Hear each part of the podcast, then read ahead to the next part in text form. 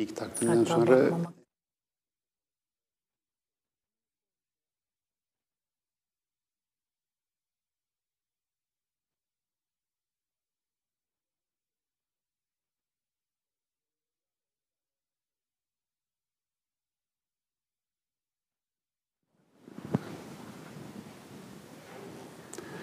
E, merhabalar. Her pazartesi saat e, 16'da olduğu gibi Medyaskop Televizyonu'nda Şehir Hepimizin programındayız. Bu programı İstanbul Hepimizin girişimi hazırlıyor ve sunuyor. Bugünkü başlığımız taşıma suyla dönen İstanbul. E, başlıkta da anlatmaya çalıştığımız gibi ele alacağımız konu e, İstanbul ve su yönetimi. İstanbul'un suyu. E, iki konuğumuz var bugün. E, ekranlarınızın sağında Akgün İlhan, e, Su Hakkı kampanyasından. Hoş geldiniz. Hoş bulduk. Ve diğer tarafında da e, Başar Toros, Kuzey Ormanları Savunması'ndan. Hoş geldiniz. E, bildiğiniz gibi bu programda, Şehrimizin programında e, 2014 yerel seçimlerinden önce kaleme alınan ve imzaya açılan İstanbul Sözleşmesi çerçevesinde bu sözleşmenin yaklaşımıyla e, ele aldığımız konuları e, yurttaşların katılımı, karar alma süreçlerine katılım, şeffaflık, yerel yönetimlerin güçlendirilmesi gibi e, perspektiflerden ele alıyoruz. Bu programımızda da İstanbul'un e, suyla ilgili, su yönetimiyle ilgili süreçlerini bu şekilde ele alacağız. E, önce konuklarımızdan e, kendilerini kısaca, kendilerini ve kurumlarını kısaca tanıtmasını rica edelim. Buyurun Akgün Hanım. E, ben Akgün İlhan. Su Hakkı kampanyasında 2011 yılından bu yana aktif olarak görevimi yapmaya çalışıyorum diyeyim. Su Hakkı kampanyası 2010 yılında kuruldu. 2009'da hatırlarsanız Dünya Su Forumu İstanbul'da yapılmıştı, beşincisi. Onun ardından e, oradaki işte Alternatif Dünya Su Forumu'nda yer alan pek çok arkadaşımızla birlikte oturup hani e, bu şeye Alternatif Dünya Su Forumu'na iyi hazırlandık ama bundan sonra aslında mücadele yeni başlıyor. Su hakkının önündeki engeller nelerdir Türkiye'de? Dünyadan ne gibi örnekler e, ele alıp biz bu hakkın önündeki engelleri ortadan kaldırabilirizin e, hesabını yaptık ve bir kampanya oluşturmak kararı aldık.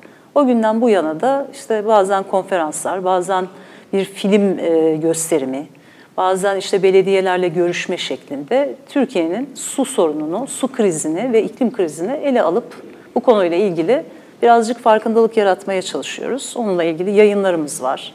İşte bir açık radyoda bir programımız var Su Hakkı diye her salı günü yaptığımız saat 4'te. Bu çalışmalarımıza devam ediyoruz. Ee, İstanbul'da özel olarak çalıştığınız hmm. e, şehirlerden birisi. Evet. Biz de tabii. takip ediyoruz çalışmalarınızı. Evet. Teşekkürler. Ee, Başar Bey, e, biraz da Kuzey Ormanları savunmasını dinleyelim sizden. Ee, Başar Toros ben. Ee, Kuzey Ormanları savunması 2013'te e, Gezi forumlarında aslında başladı ve gelişti. Ee, önce yani savunmadan önce Kuzey Ormanları'nı tariflemek lazım. Çünkü Kuzey Ormanları kelimesi çok daha önce kullanılan bir kelime değil ülkemizde. Yani şimdiye kadar biz İstanbul ormanlarına bile sadece Belgrad Ormanı diye biliriz ki Belgrad Ormanı sadece 5500 hektarlık ve şu an tamamen çevresi kuşatılmış bir orman parçası. Ama bundan çok daha büyük orman varlığı İstanbul'un kuzeyinde yüzyıllarca yıldır e, varlığını sürdürüyor. Kuzey ormanları diye kastımız şu, aslında Marmara'nın kuzey ormanları bu. Çünkü kesintisiz bir orman ekosistemine sahip Türkiye'nin kuzeyi. E, Marmara'da öyle, Karadeniz'de öyle. Bu inanılmaz bir bizim açımızdan aslında bir nimet. Aynı zamanda aslında burada bulunma sebebimizdir. Yani İstanbul'da şu an İstanbul'un İstanbul'un olması var eden, var eden unsurlardan birisi. şeylerden bir tanesidir. Bizim açımızdan e, sınır olduğu için tabii Bulgaristan içine de uzanır ama Bulgaristan sınırından başlarız. Sakarya Nehri'ne kadar e, milyarlarca ağaç, çok nadir bulunabilecek bir aslında flora, e, çok zengin bir fauna e, ve aynı zamanda tüm Marmara'nın aslında su sistemini, su kaynakları sistemini yeraltı ve yerüstü olarak düzenleyen, kuzeyden gelen aslında rüzgarlarla inanılmaz bir e, oksijeni aşağıya doğru yani İstanbul'a doğru 20 milyonluk bir kentin aslında bugün yaşamasını sağlayan bir akciğer olarak e, Tekirdağ, Kırklareli'ne, Sakarya'ya, Kocaeli'nin hepsine ileten bir ekosistemi savunmak. Kuzey ormanları savunmasının aslında yapmaya çalıştığı şey diye özetle. Ne tür faaliyetler gösteriyorsunuz peki? Ya Kuzey ormanları savunması e, ilk başta aslında daha çok mega projelerin ilk 2013'te başlamasıyla birlikte ilk başta köprü arkasında havalimanı işte İstanbul'un kuzey ormanlarının yok edilmesine karşı bir aslında kent muhalefeti geliştirmeye çalıştı. Hala çalışıyor. Kampanyalar düzenliyor. Ama hemen arkasından e, bunun aslında bir ekosistem olarak varlığının her tarafta saldırıldığı ve her tarafta yerel yerel direnişler olduğu e, olmaya başladı ve bunların koordinasyonunu, desteğini sağlıyor. Yani iğne araya gidip Türklere karşı bir e, mücadele de veriyor. Sakarya'ya gidip aslında birazdan konuşacağız. Sungurlu'ya baraj yapılmasına, İstanbul için baraj yapılmasına karşı da mücadele veriyor köylülerle birlikte. E, onlarla birlikte Kuzey Ormanları savunması şu an yeniden aslında kendini tanımlıyor. Yani bir bölge meclisi oluşturmaya çalışıyoruz. Yani burada bir İstanbul e, Kuzey Ormanları savunması değil, tüm bölgenin Kuzey Ormanları savunması olmak için çabalarımız var. Eylemler, kampanyalar, yürüyüşler, doğa kampları, araştırmalar, hocalarımızla toplantılar, seminer, çok çeşitli faaliyetler sürdürmeye çalışıyoruz. Dolayısıyla İstanbul içerisinde ortaya çıkıp ama İstanbul sınırlarını aşan bir e, faaliyet sahanız var ve işbirlikleriniz var İstanbul dışındaki girişimlerle de.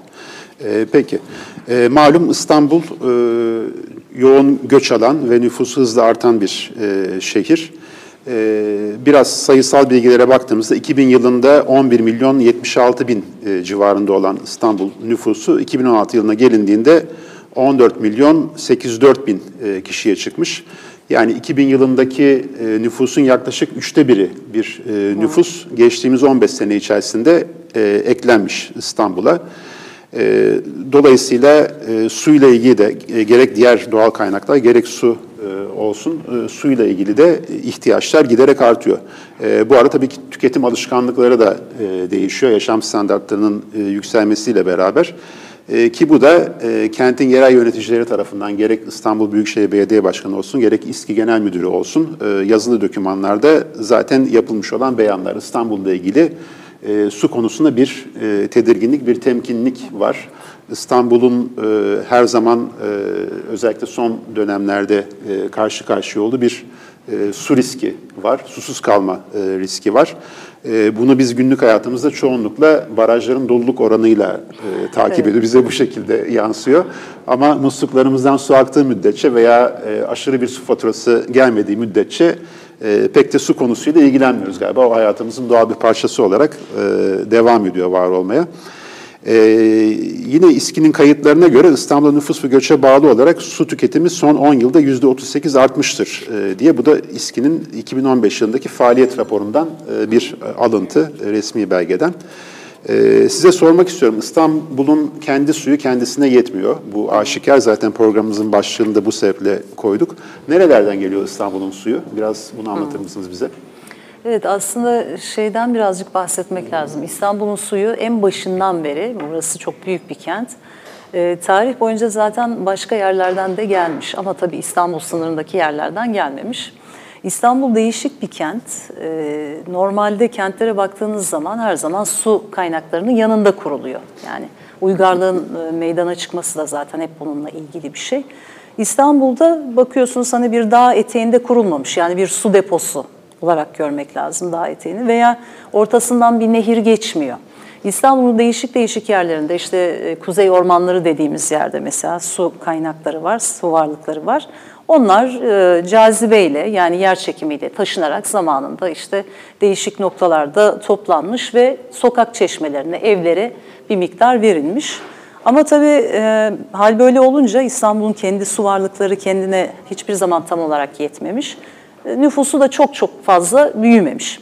Ama 1900'lü yıllara geldiğimiz zaman tabii böyle su temin e, teknolojilerindeki gelişmeler, e, enerjiyle ilgili e, daha az sıkıntımızın olması falan nedeniyle e, daha fazla e, kaynaklardan suyun taşınması İstanbul'a mümkün olmuş. Dolayısıyla bir zamanlar e, ekolojik bir kısıtlayıcılık olan su miktarının az olması durumu artık büyük ölçüde aşılmış durumda. Kısıt olmaktan kalkmış. Evet, bir kıstas değil. Dolayısıyla İstanbul'un nüfusu da işte Başar Bey'in de söylediği gibi artık 20 milyonlara falan dayanmış durumda.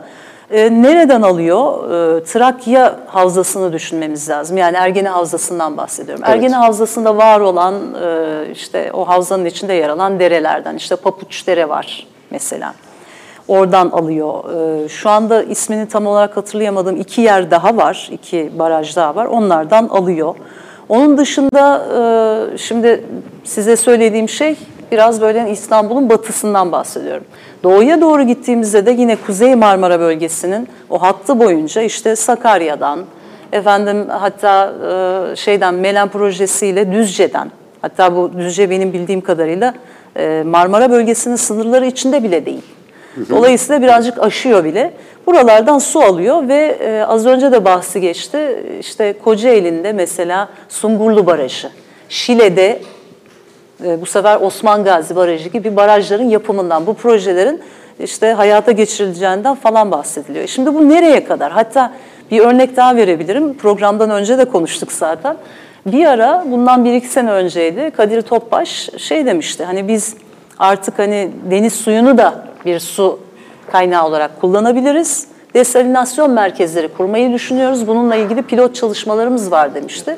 E bu ne demek? Bu gerçekten sonsuz bir kaynak demek aslında.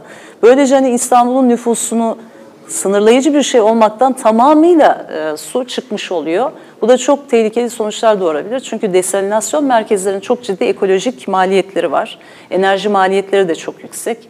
Bütün o e, denizin suyundan arındırılması, tuzundan arındırılması sonucunda deniz suyunun e, ortaya çıkan tuz ve işte bu arındırma işlemini yapmak için gereken kimyasal maddelerin hepsi denize tekrar veriliyor. Yani zaten Karadeniz kapalı bir sistem, kapalı bir havza.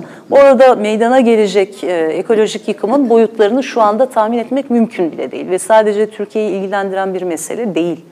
Bu artık bütün Karadeniz ülkelerini ilgilendiriyor, bütün Türkiye'yi ilgilendiriyor. Ve Kadir Topbaş maalesef şöyle söylemlerde bulunmuştu o dönemde de.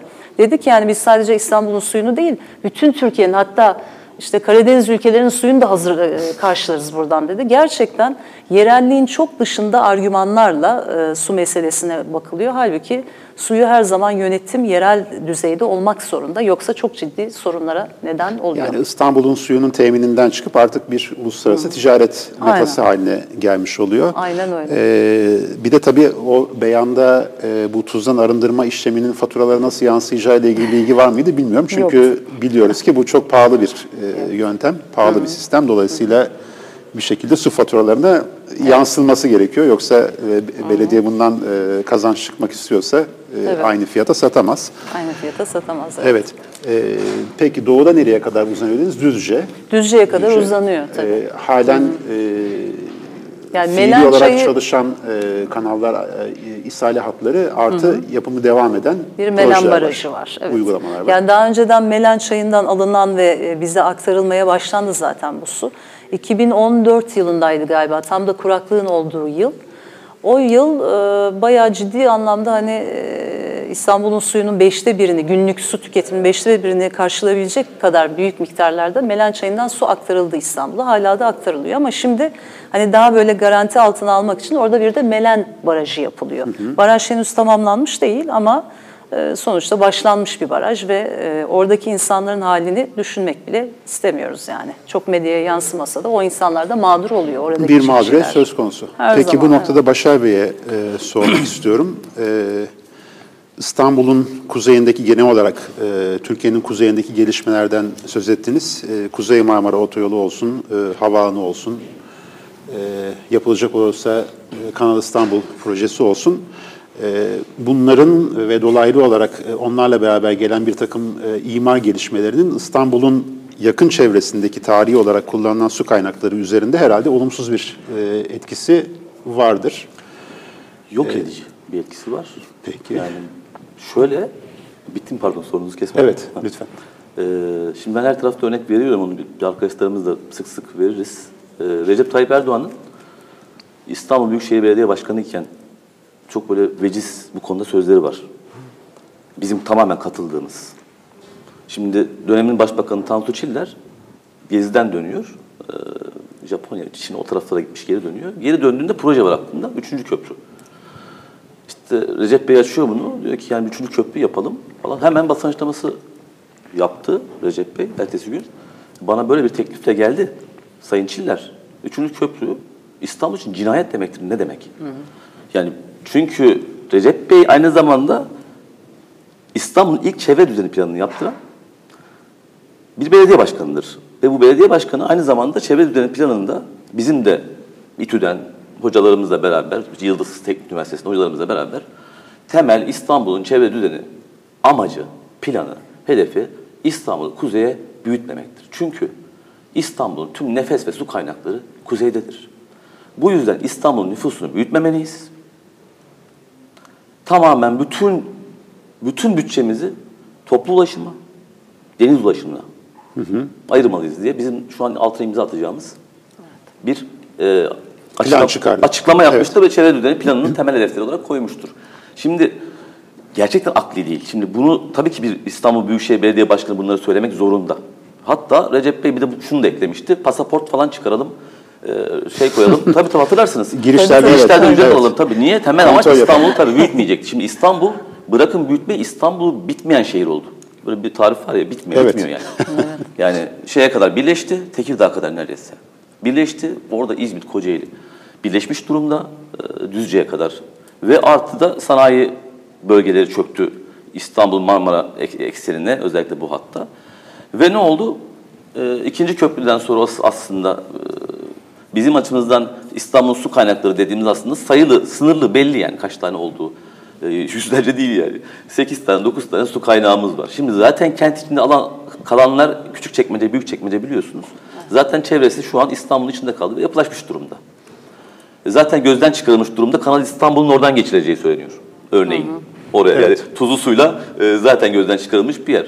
E şimdi bizim açımızdan 6-7 tane kaynak. Nedir mesela? Elmalı Barajı ikinci köprü ve TEM otobanı yapıldıktan sonraki yanında kalan barajdı. Şu an Elmalı Barajı kuru halde, boş. Bakım diyorlar ama zaten e, dediğim gibi dört tarafı şu an kentle çevrilmiş ve artık temiz su olarak kullanamayacağımız bir şey. Ali Bey Barajı bilirsiniz hatta tarihi bir ba- barajdır. Kemerler vardır içinde falan. E, çevresinde Cebeci Taş Ocakları diye bir bölge yaptılar. E, kirlenmiş durumda. Ya da Belgrad Ormanı'nın bentleri keza benzer. Ya aslında üç tane şu an temel e, Ömerli, e, Darlık ve Terkos barajlarımız dışında İstanbul ki hala şu an büyük bölümünü su ihtiyacını buralardan karşılıyor. Evet. E, kuzeyde şu an onlar da mega projelerle Kuzey Marmara oto, otoyoluyla çok ciddi tehdit altına alınmış durumda. Onlarla ilgili uydu görüntüleri de şu an ekrana geldi zaten, gelmeye başladı. Ee, Tam seçemiyorum ama sanıyorum burası Terkos olsa gerek. Terkos galiba. Evet Terkos. Ee, bir de yanlış bilmiyorsam eğer bu saydığınız e, saydığımız e, projeler İstanbul'un master planında olmayan projeler. Tabii ki, Yani tabii, tabii, tabii. e, tamamen planları- yerel yönetimin ve yerel planlamanın e, dışına çıkıp bu planları ihlal edip merkezden dayatılmış olan e, projelerden bahsediyoruz. Çünkü ulaşım planı değil. Yani bunlar ulaşım planı değil, bunlar bildiğiniz inşaat projesi. Yani kuzeye köprü yapacaksınız, KMO yapacaksınız. Arkasından da insanları, tırları, otobüsleri oradan geçmeye mahkum edeceksiniz. Bunların e, ücretlerini biz ödeyeceğiz cebimizden. Otobüs biletlerine zam gelecek. Geçsek nakliye fiyatlarına zam ödüyoruz. gelecek, biz ödeyeceğiz. Artı yine de yetmeyecek. Bir de bunlara geçiş rakamı vermişsiniz şirketlere. Bunların da bütün e, yarısını geçmiyorsa biz karşılayacağız. Yani deli dumrul köprüleri diyor ama bu deli dumrul bile pek karşılayacak şeyler değil. Artı yani gerçekten de hani nereden su mesela nasıl su edinilecek? Yani bu İstanbul'un sürdürülebilirliği nasıl olacak? Çünkü biliyoruz ki kuzey ormanları olmadan bu bahsettiğim su kaynaklarının büyük çekmece, küçük çekmece gölü dahildir. Evet. Bizim gördüğümüz sadece yani yukarıdan gelen dereler ve nehirler aslında yerüstü sularıdır biliyorsunuz. Doymuştur yani. Do- alt taraf doyduğu için bu yerüstü sularını biz görürüz. Bir de bunun çok daha büyük yer altından yer çekimiyle akan küçük çekmece oraya buraya e, akarsularımız var. Evet. Yalnız kirlenen yerüstü suları değil. Alt da kirleniyor. Yapılaşmaya açılarak kirleniyor. E, ya da bunları sağlayacak, bunlara işte e, çalışan taş ocakları, kum ocakları, bütün bunlar açıldıkça çevresine kirleniyor ve orman niteliği kalmıyor. Orman niteliği kalmayınca çok açık. Isı etkisi Yer üstü ve yeraltı su dengesi de değişiyor. Isı yükselir. Bağlı olarak evet. Yağmur çekmez.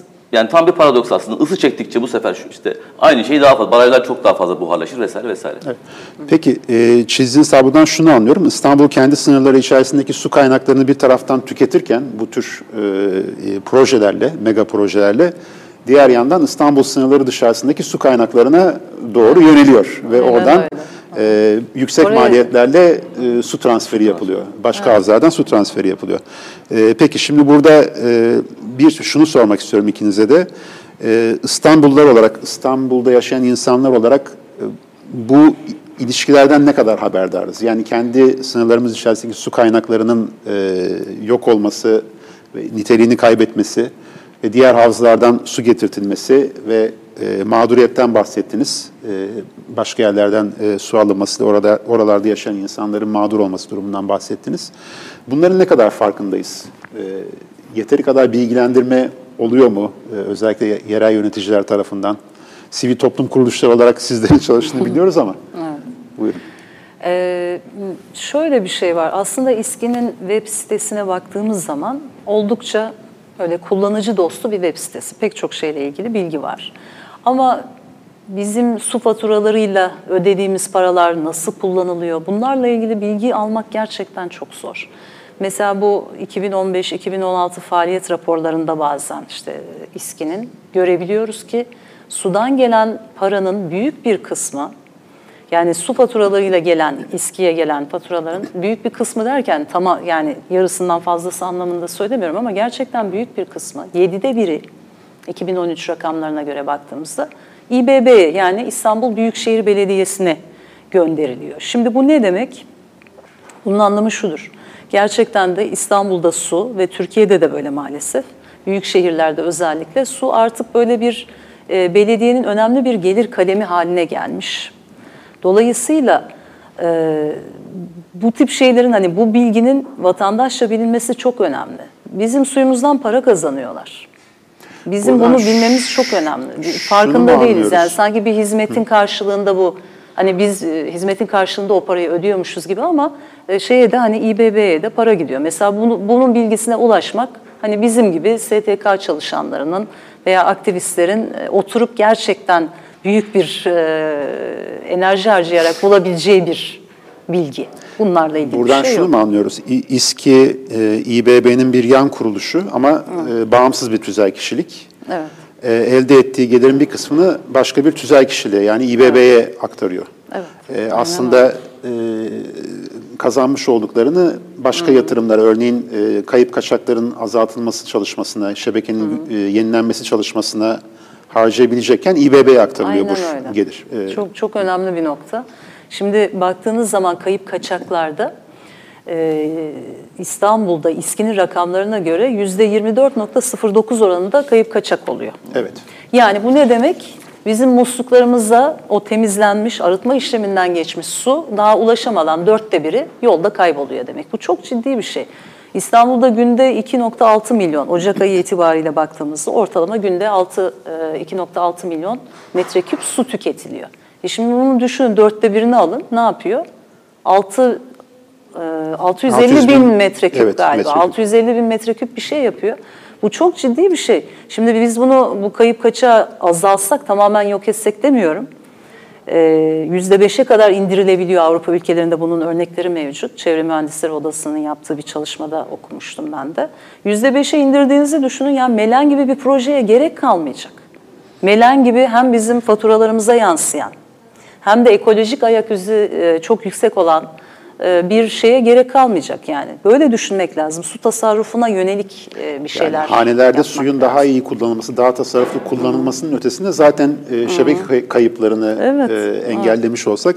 E, İSKİ'nin faaliyet raporunda bununla ilgili sayılara da bakmıştım ben. E, kaçak su oranı 10 binde 4 gibi gözüküyor. Yani çok çok düşük gözüküyor. E, bunun anlamı şu, e, İSKİ şebekeye verdiği e, suyun nerelere gittiğini biliyor. Yani kullanıcılar tarafından ve faturalandırılıyor bu. Ee, ama e, kayıp oranı dediğiniz gibi yüzde 24.9 Ee, yani şebekeye verilen suyun e, 4 birim suyun bir birimi e, bir şekilde kayboluyor şebeke e, zarfı dolayısıyla. Ee, peki mağduriyetler konusuna gelelim. Siz İstanbul dışındaki e, topluluklarla çalışıyorsunuz, şehirlerle, e, yerleşimlerle. E, nasıl yansıyor İstanbul'un bu şekilde e, su ihtiyacını farklı yerlerden karşılaması? Ne tür mağduriyetler yaratıyor?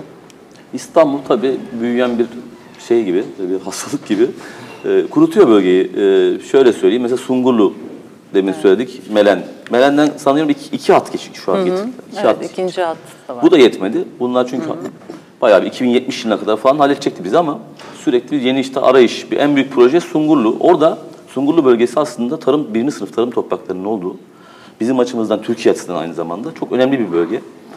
Ee, ve 80 kadar köy Oda diyorlar onlar. Dağınık köyler. Oranın yapısı biraz dağınık köy biçiminde. 80 kadar oda köy var. Ve bunların hemen hepsi e, sular altında bırakan, ormanın bir bölümünü sular altında bırakan ve tek gerekçesi de e, İstanbul'u e, su sağlayabilmek için biriktirmek. Bir yerde stoklamak yani suyu. Başka bir amacı yok. E şimdi binlerce yıldır bu topraklarda oturan insanlar bunlar. Gelmişler diyorlar ki mesela şey size başka yerde köy verelim. Ne güzel. Yani böyle bir şey olabilir mi? Yani hiç, ya binlerce yıldır bir toprakta yaşıyorsunuz. Yani her şeyiniz orada yani kimliğiniz orada, anınız orada.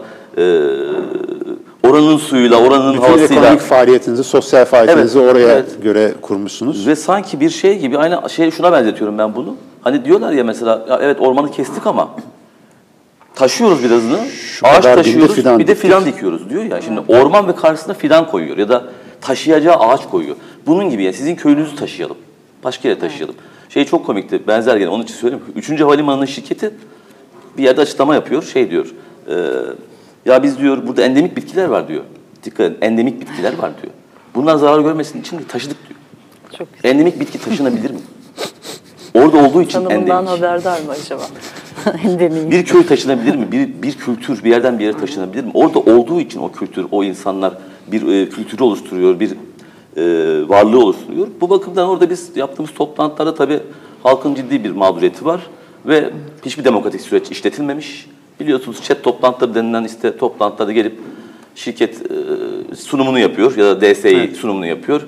E, vatandaş da söyleyebilirse bir iki defa işte e, itirazını dile getiriyor. Bu kadar yani bunun dışında bir e, karar mekanizmasına katılım söz konusu değil.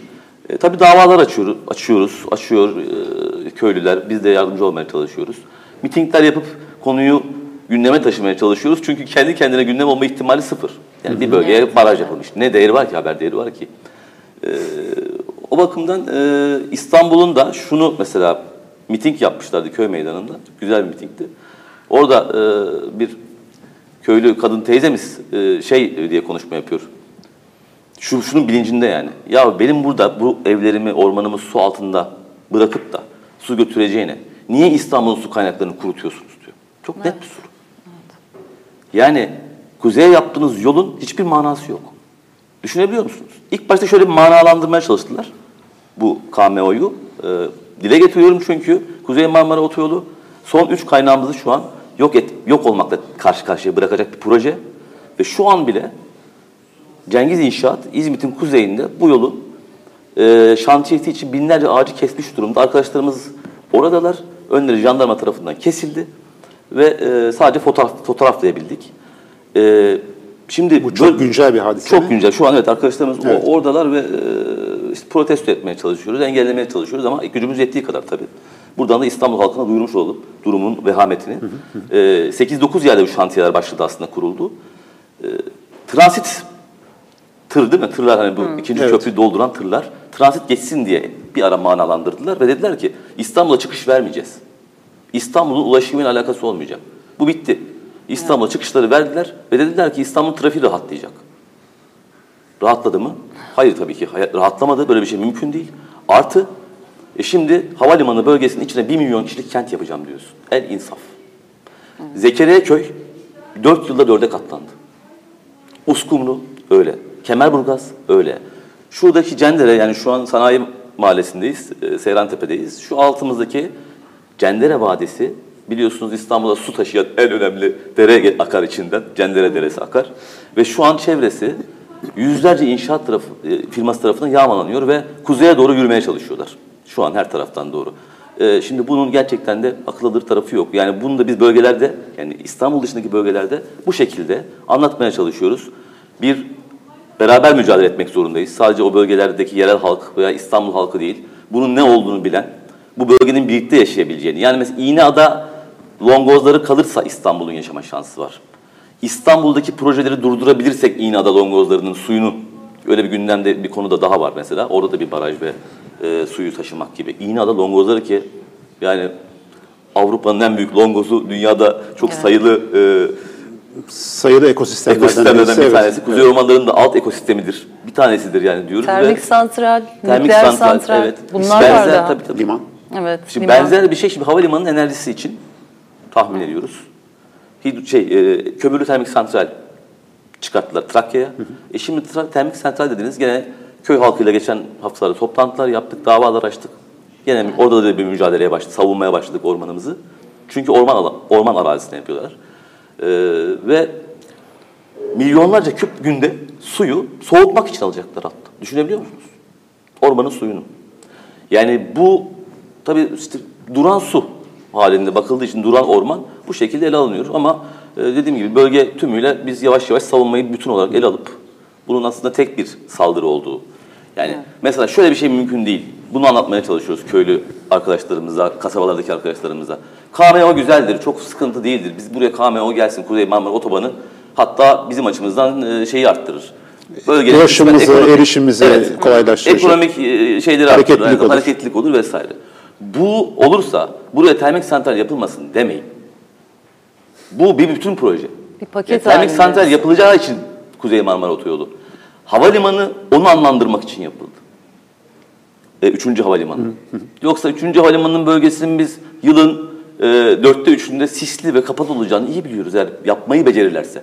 Yani hala mesela o 80 tane çok derin su göletleri doldurmayı başaramadılar. Doğa, doğayla savaşıyorlar şu an. Doğada gülüyor. Ee, bunu yaparlarsa dörtte üçü zamanda kapalı kalacak. Ama zaten biz anladık yani Kadir Bey onu da söyledi zaten 3 ay önce. Dedi ki ya biz buraya aslında işte havalimanı kent yapıyoruz işte. Anlayın işte. İnşaat yapacağız diyor, inşaat. Emlak sektörü. Peki. Sungurlu birinci derece tarım arazisinden bahsettiniz. Herhalde Ergene'de, e, Ergene de öyle tabii. Melen bölgesinde vesaire çok benzer örnekler vardır.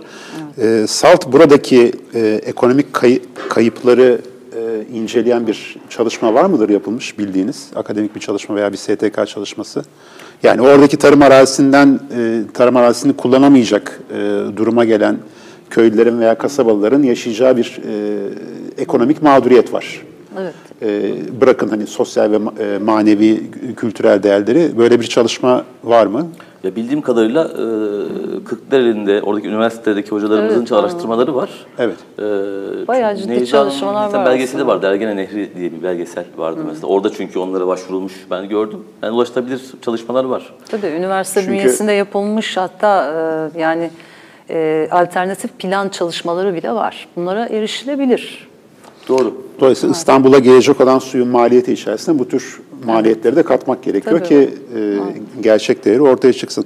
Peki siz de İstanbul dışındaki e, bu su taşıma süreçlerinden e, mağdur olan, olumsuz etkilenen gruplarla çalışma yapıyorsunuz. Sizin gözlemleriniz nedir? Yani aslında çok benzer gözlemler. Ee, Biz daha çok daha yeni Kandıralı köylülerle biraz konuşabilme imkanı bulduk. Ee, Onun dışında daha çok bu kırklar elinde bu mağduriyeti yaşayan insanlarla bir araya gelme imkanımız oldu. Yani aslında hikayeler birbirine çok benziyor. Ee, Şimdi burada şey çok önemli. Hani az önce verdiniz ya örneği. Orada bir termik santral açılırsa muazzam bir suyu kullanacak. Hem de çok temiz bir suyu. Sadece soğutma amaçlı veya temizleme amaçlı. İşte eğer bir kömür madeni ise kömürü yık- yıkıyorlar mesela onun için gerekiyor. Ya şimdi biz içmeye su bulamıyoruz. Bunlar sanayilerini geliştirsinler diye suyu inanılmaz bir şekilde kirletiyorlar. Şimdi şey çok önemli. Suyun kullanım önceliği kime ait olacak? Ve suyun kullanım önceliğini biz tanımlarken nasıl tanımlıyoruz? Önce içme suyu. Sadece içme suyu da yetmez. Kullanma suyu. O da yetmez. İnsanların geçimlik tarımlarını yani kırsal kesimin sürdürülebilirliğini sağlayabilmek için geçimlik tarım için de gerekli olan suyu önce sağlayacağız. Ondan sonra tabii e, nehrin kendi ekolojik hakkı olan, akma hakkı olan su hakkını da sağladıktan sonra bir miktar sanayiye verilebilir elbette. Yani hiçbir şekilde olmasın denmiyor ama kömür santrallerine gerek yok. Bu ülkede artık yani haddinden fazla kömür santrali var. Bunların hepsinin kapanması lazım aşamalı olarak ve yenilerinin yapılmaması lazım. Yani bakıyorsunuz Türkiye'ye daha 80 tane kömür santralinden falan bahsediyor, yapmaktan bahsediyor. E bu ne demek? İklim değişikliğinin e, en hani iklim değişikliğinden en fazla etkilenen ülkelerin evet. ülkelerden bir tanesi Türkiye. Akdeniz Havzası'nda çünkü. Bunu yapacaksınız. Hem iklim değişikliğine olumsuz katkınız olacak, hem su varlıklarınızı tüketeceksiniz. E ne olacak? İnsanlar içmeye su bulamazken orada bir takım kömür santralleri e, devam edecek. Yani bu bu devlet kimin devleti? Bu merkezi hükümet kimin hükümeti? Ben onu soruyorum. Yani eğer şirketlerin sözcülüğünü yapacaklarsa o zaman orada e, yani ona devlet mi denir, başka bir şey mi denir? Onu sorgulamamız gerekiyor bence. Buyurun. Yani bir, bir de bir şey daha e, örnek vereyim yine aynı benzer konuda. Şimdi Belgrad Ormanı hani ünlü orman herkes bilir diye Belgrad Ormanı'nı örnek vereyim. Şimdi Belgrad Ormanı'nın 1800'lerin sonunda büyüklüğü 17 bin hektar. 1900'lerin başında 12 bin hektara düşüyor. Kurtuluş Savaşı sırasında İngiliz işgalinde ciddi bir orman kırma, kırımı yaşanıyor e, burada. Ve en son 5500 hektara kadar gerilemiş şu an Belgrad Ormanı. Dediğim gibi çevresi hem mega projeler tarafından hem de bu Maslak'tan doğru e, pres eden, e, baskılayan bir e, inşaat sermayesi tarafından kuşatılmış durumda. Şimdi bu yüzlerce yıldır İstanbul'un su kaynağı aslında Belgrad Ormanı'ydı. Yani oradaki evet. 6 tane bent ve Bizans'ta Osmanlı'nın e, bu suyu İstanbul'a taşıdığı sistem. Yani bentler sistemi. Çok da her bir tarihi eserdir, çok güzeldir. Herkesin gidip görmesini tavsiye ederiz. E, hala da içinde su var, hala yaşayan bentler bunlar. E, tarihsel bir değeri var bu ormanın yani sadece şey dışında hani Osmanlı ve Bizans diyoruz daha ne diyelim. E, tarihsel ciddi bir değeri var. Ya bunun içine onlarca su istasyonu, su tesisi açtılar, sondaj tesisleri. Ağaçların yani Belgrad Ormanı'nın altındaki suyu çekiyorlar. Ve Hamidiye diye veya diğer bir sürü isim var. Satıyorlar buna şişeleyip. Belgrad Ormanı'nın altındaki suyu. Yani bu su artık yani oradan su kaynak olarak biz almıyoruz. Yani bu su artık ormanın hakkı olan su var ya yani ağaçların hakkı ki 2013'te Orman Fakültesi'nin de desteklediği yani resmen okulun fakültenin desteklediği bir su çalıştı e, pardon Belgrad Ormanı çalıştayında bu istasyonların acilen kapatılması gerektiği, Belgrad Ormanı'ndaki ağaçların %80'inin hasta olduğu ve bu istasyonlarla beraber ölümünün de çok daha erken olacağı. Taban suyu çekiliyor. Taban suyu çekiliyor. Ormandaki. Aynen, aynen evet. Ee, ifade ediliyor bu çalıştayda. Ee, bunu da bir ifade etmek istiyorum. Yani buradaki hemen dibimizdeki tarihi dev olan ormanın altındaki suyu bile şu an dediğiniz gibi ticari Hı. amaçlarla e, evet. ki demin de sohbet ettik yurt dışına bile sat, satabilecek kadar yani 24 tane ülkeye satıyorlar ama bir ara 40 tane ülkeydi. Yani o zaten herkes bunu görebilir vatandaş da bunu görebilir. Girsinler e, web sitesine orada görecekler. Yani hepsinin e, hangi ülkelerde olduğunu. Japonya falan var. Dayan, insanlıkla dayanışma amaçlı yapılmıyor bunlar. Parayı kim verirse oraya satılıyor. Şimdi en korkunç tarafı da bunun bir kamu şirketi oluyor olması. Özel şirket de değil ya bu da bizi aslında şunu sorgulatmaya götürüyor ee, sadece hani özelleştirilmiş olması değil mesele su kaynaklarının, su varlıklarının. Aynı zamanda bunların ticarileştirilmiş olması sorunuyla karşı karşıyayız biz. E, kamu şirketi ama e, hani biz kıtlıktan, e, su kıtlığından muzdaripken 2014 yılında hatırlıyorum ben Kadıköy'de 4 gün boyunca sular kesildi. O sırada Hamidiye 40 tane ülkeye satıyordu suyu yani. Bu çok önemli bir şey, çok ciddi bir şey. Kendi suyumuz, bizim suyumuz ama başka ülkelere gidiyor. Dayanışma amaçlı da gitmiyor. Kim parasını verirse ona gidiyor. Bir yandan da karbon emisyonu tabii. Yani Japonya'ya gidiyorsa bu su, Japonya'ya e, gönderiliyorsa düşünün yani. Her türlü anlamda hani ekolojik ayak izi son derece yüksek bir sektörden bahsediyoruz ve sadece kamu şirketleri değil tabii yani Türkiye'de pek çok şirket var. Özel ve İstanbul'da şirket ambalajlı su satıyorlar. Evet. evet İstanbul'da da zaten 64 tane falan benim bildiğim böyle şirket var yani. Peki bunun sebebi e, şebekedeki suyun yani musluklardan akan suyun içilebilir nitelikte olmaması değil mi? Evet. Başlıca sebebi bu. Tabii. Şimdi o konuya geldik. Do, dolayısıyla, dolayısıyla e, aslında içilecek nitelikte suyumuzun olmaması yeni bir ekonomik sektör yaratıyor diyebiliriz. Evet.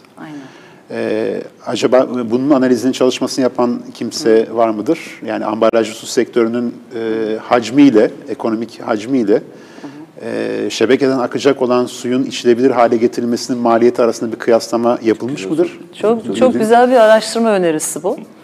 E, şimdiye kadar böyle bir şey yapıldığını düşünmüyorum. Yani olsaydı muhakkak bizim de haberimiz e, olurdu. Ama biz şöyle bir şey yaptık. Belki ondan biraz bahsedebilirim. Lütfen. Hani, ee, biraz işin ekonomik boyutuna da bakalım dedik. Aslında ekolojik e, boyutu çok büyük. Yani hiç fazla konuşmadığımız bir mesele ama ekonomik boyutu da öyle. Yani bakıyorsunuz benim önümde tabii bunları ezberleyemediğim için sürekli değişiyor e, suyun fiyatı.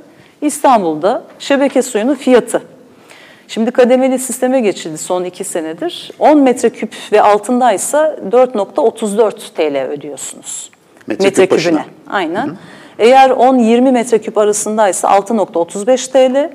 20 metreküpü aşan bir kullanımdaysa o zaman 9.24 TL'yi işte metreküp başına ödüyorsunuz. Tamam kademeli olması güzel bir şey. 20 metreküpü geçtikten sonraki metreküpler için değil mi? 9 evet. küsürlü evet, evet. bedel. Şimdi baktığınız zaman e, tamam biz bu suyu kullanamıyoruz. Yani kullanıyoruz ama içemiyoruz dedik. Hakikaten de ben mesela bu 2012'de bir damacana e, şirketleriyle ilgili su yani ambalajlı su şirketleriyle ilgili bir skandal ortaya çıkmıştı ve o sırada e, hemen hemen hepsinin kirli olduğu bu suların ortaya çıktığı zaman ben de kendi kendime bir deney yaptım. İşte iki ay boyunca musluktan su içmeye çalıştım. Ha tamam yani e, içtiğinizde ölmüyorsunuz ama içindeki klor oranı sizi hayattan soğutacak kadar yüksek olabiliyor. E, zaten aslında baktığınız zaman bu ambalajlı su şirketlerinin kullandığı sular da hemen hemen aynı kaynaklardan geliyor pek çoğu. Ama işte klor oranı az olduğu zaman içilebilir bir hale geliyor. Aralarındaki fiyat farkına bakıyorsunuz ama bu kadar küçük bir fark yok. Yani siz de zaten yapabilirsiniz bu hesabı. 460 kat daha fazlalar. Yani musluktan akan suyun 460 kat daha fazlasını biz bunlara ödüyoruz. Bu korkunç bir şey. Şimdi biz şöyle bir çalışma yaptık su hakkı kampanyası olarak geçtiğimiz senenin başında. 2015 Aralık ayı rakamlarına bakarak, o zamanki de işte şeye bakarak aynı zamanda asgari ücrete bakarak Dört kişilik bir aile, işte asgari ücretle geçinen bir ailenin su, aylık su masraflarını hesapladık. Ankara için, İstanbul için, Bursa için ve İzmir'di galiba bir tanesi. Evet, dört tane büyük şehir yani.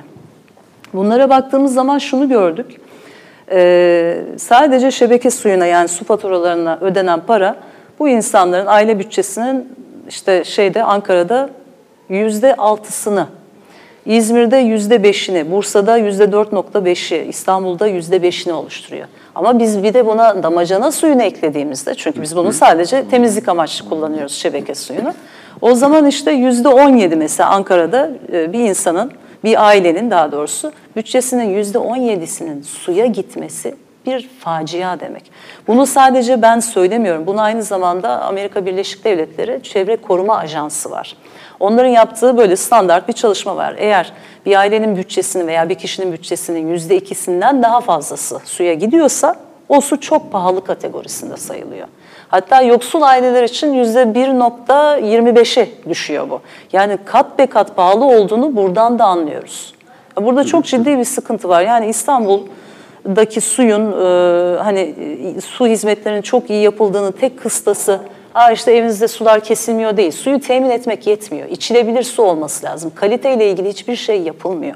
Bu da çok ciddi bir mesele. Ve bunun Ve ne kadar mal olduğu da önemli hiç, tabii hiç, ki. Hiçbir şey bilinmiyor. Konuyla ilgili zaten önerdiğiniz o çalışma e, son derece aslında önemli bir şey yani. Bunun da yapılması Benimki lazım. sadece soruydu ama demek ki Doğru, isabetli bir soruydu bir soru. ama ben bir öneri olarak alıyorum onu. Peki teşekkürler.